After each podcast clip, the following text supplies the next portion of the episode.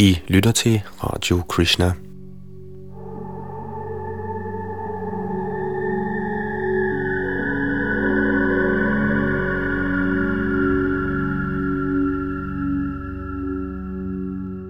At efterligne liv er en tekst skrevet af Sadaputradas, som vi har oversat til dansk. Her er det Yadunandandas, der styrer mikrofon og teknik.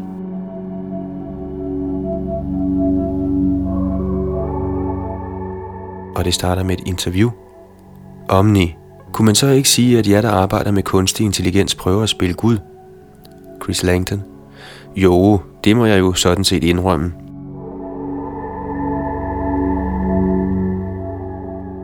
Drømmen om at skabe liv er svær at modstå. I mange år så det ud til, at kunstig intelligens var en sikker vej til at nå dette mål. Forskere ved universiteter som MIT plejede regelmæssigt at hævde, at inden for 10 år ville computere overgå menneskets intelligens.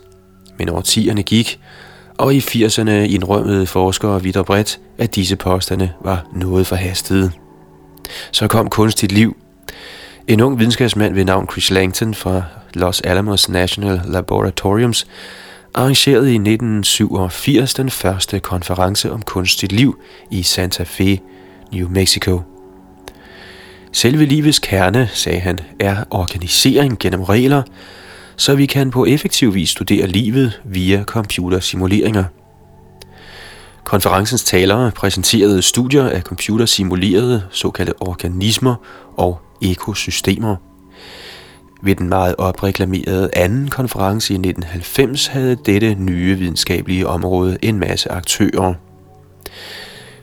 Deres idé var at gå efter realistiske mål og ikke være nødt til at hale i land ligesom deres kolleger inden for kunstig intelligens. Som en af fortalerne for kunstigt liv, John Nagel, sagde det, citat, Vi må begynde i det små. Hvad hjælper det at gå efter evner på niveau med mennesker, når vi ikke engang kan lave en myre? Citat slut. Selvfølgelig er myrer uhyre kompliceret, som Nagel indrømmede. Vi ved bare ikke, hvordan myrer fungerer.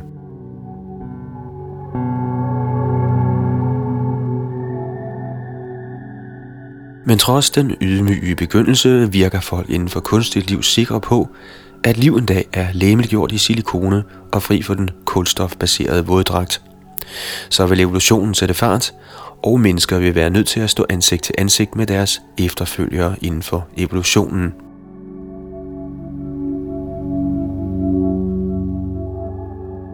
På den anden konference om kunstigt liv gav nogle talere triumferende det indtryk, at dette kunne ske inden for de næste 100 år. Vi burde acceptere det uundgåelige, sagde de, og give afkald på stoltheden over vores flygtige menneskekrop. Andre udtrykte modvilje eller endda frygt. Årsagen til, hvorfor man hylder det at erstatte mennesker med maskiner, bør undersøges, sagde konferencedeltageren Michael Rosenberg.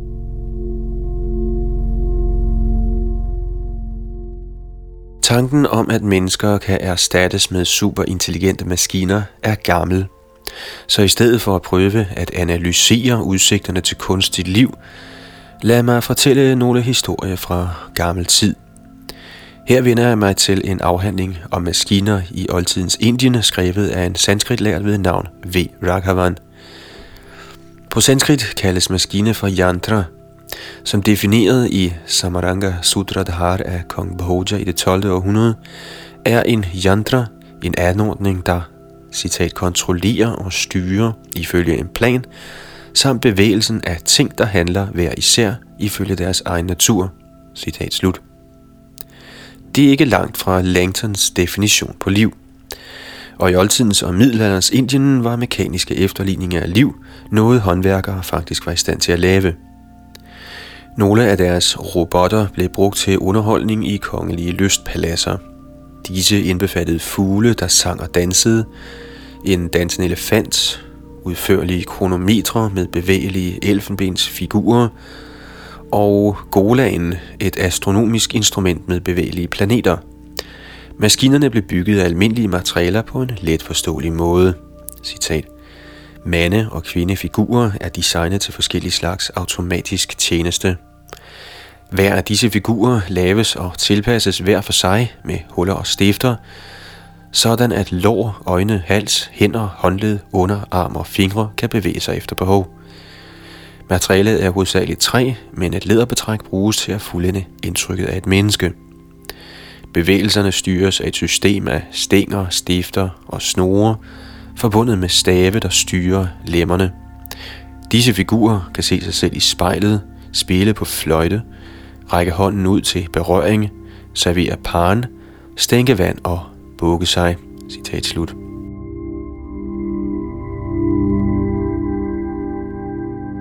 Dette lyder alt sammen ganske sandsynligt, men andre maskiner, der bliver beskrevet, virker mindre troværdige. Dette indbefatter robotter, der er i stand til indviklede, selvstændige handlinger.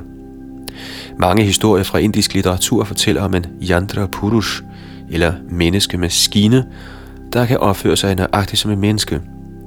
I den buddhistiske Bhaishadya Vastu omtales for eksempel en maler, der tager til javanernes land, hvor han besøger en Yandracharya, eller en, der underviser i mekanisk ingeniørkunst.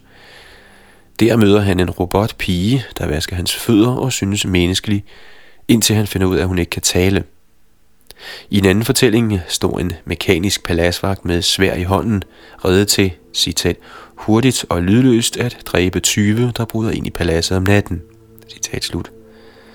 Vi hører endda om en hel by med menneskerobotter, regeret af en os-lignende menneskekonge, der styrer dem fra et kontrolcenter i paladset.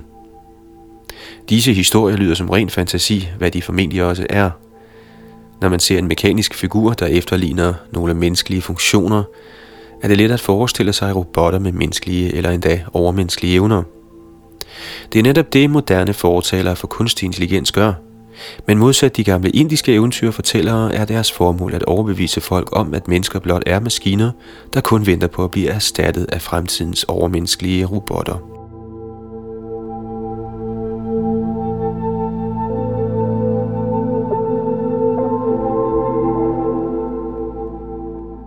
De gamle indiske tænkere sammenlignede kroppen med maskine.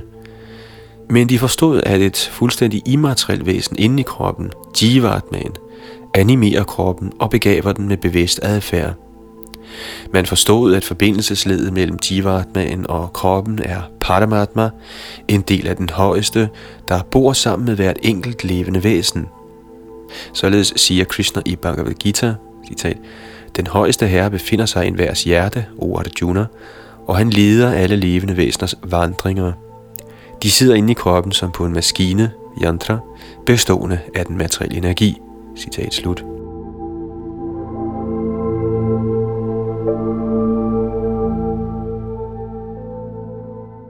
Vi kan ikke lade være med at nævne, at Raghavan, autoriteten inden for indiske yantraer, finder denne metafor beklagelig – han begræder, at maskiner i andre lande har medført en materielorienteret civilisation, men i Indien har de blot bestyrket tanken om Gud og ånden.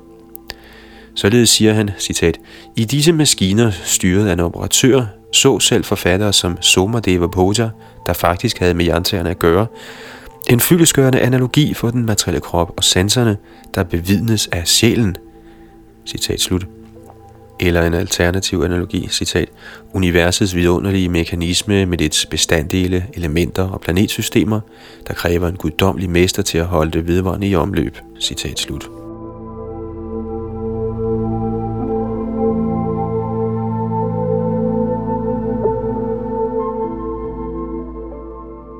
I oldtidens Indien havde man idéer om avancerede mekaniske styringssystemer, der var helt anderledes end nutidens computerstyrede apparater – Lad os undersøge nogle af disse idéer for at finde ud af, om de har nogen relevans for moderne teknologisk tænkning. Det kommer måske ikke som nogen overraskelse, at kontrolsystemerne i det gamle Indien blev brugt til militære formål, hvor konkurrencen altid er hård. For eksempel i slaget mellem Krishna og Shalva, blev Shalvas flyvemaskine, der var styret af Danavas soldater, pludselig usynlig. Denne usynlighedsteknik forhindrede dog tilsyneladende ikke overføringen af lyd, for man kunne stadig høre soldaterne råbe hån og fornærmelser. Krishna tog sig af dem som følger, citat.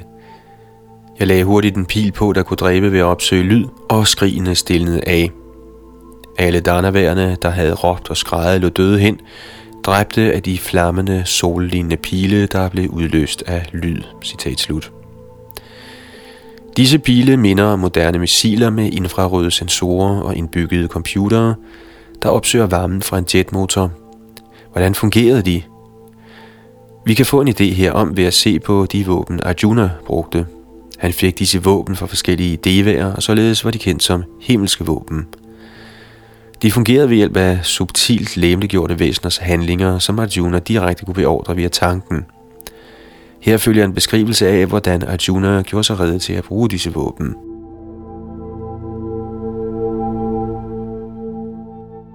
Citat. Og mens han sad på denne fortræffelige vogn med ansigtet mod øst, tænkte den stærkt bevæbnede held på alle sine våben, rensede sin krop og koncentrerede sin sjæl. Alle våbnene kom og tiltalte Pardatas kongelige søn. Vi er her, o du berømte, vi er dine tjenere, o søn af Indra. Pardata bøjede sig dybt for dem, tog dem i sine hænder og svarede, må I alle dvæle i min hukommelse. Citat slut. Dette antyder, hvordan de lydopsøgende pile kunne have fungeret. De kunne have været guidet af bevidste væsener, der var forbundet med styrbare mekanismer indbygget i pilene. Dette ville indebære, at pilene var eksempler på kunstigt liv. De ville faktisk være cyborgs, kybernetiske organismer, en sammensmeltning af levende organismer og maskiner. Men ulige nutidens hypotetiske cyborgs – ville de have brugt aspekter af liv, der går hinsides grænserne for grov materie.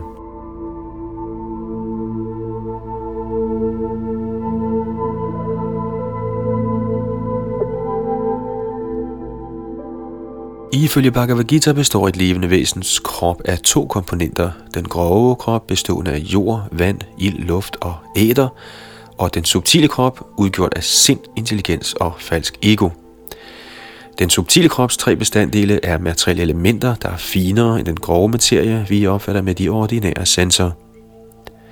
Jivatmaen interagerer direkte med den subtile krop ved Paramatmas mellemkomst.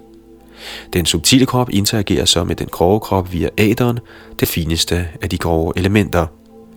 Hvis dette er sandt, skulle det være muligt at skabe en teknologi for kunstigt liv, der direkte benytter sig af den subtile krops og Jivatmans egenskaber – vi tillader os at påstå, at dette er den type teknologi, der blev brugt i Krishnas og Arjunas himmelske våben. Ligesom moderne computere gør knaster og tandhjul gammeldags, ville denne vediske teknologi efterlade silikonechips i støvet. Når den først er udviklet, ville den gøre grov fysisk teknologi med dens tænkte overmenneskelige robotter forældet.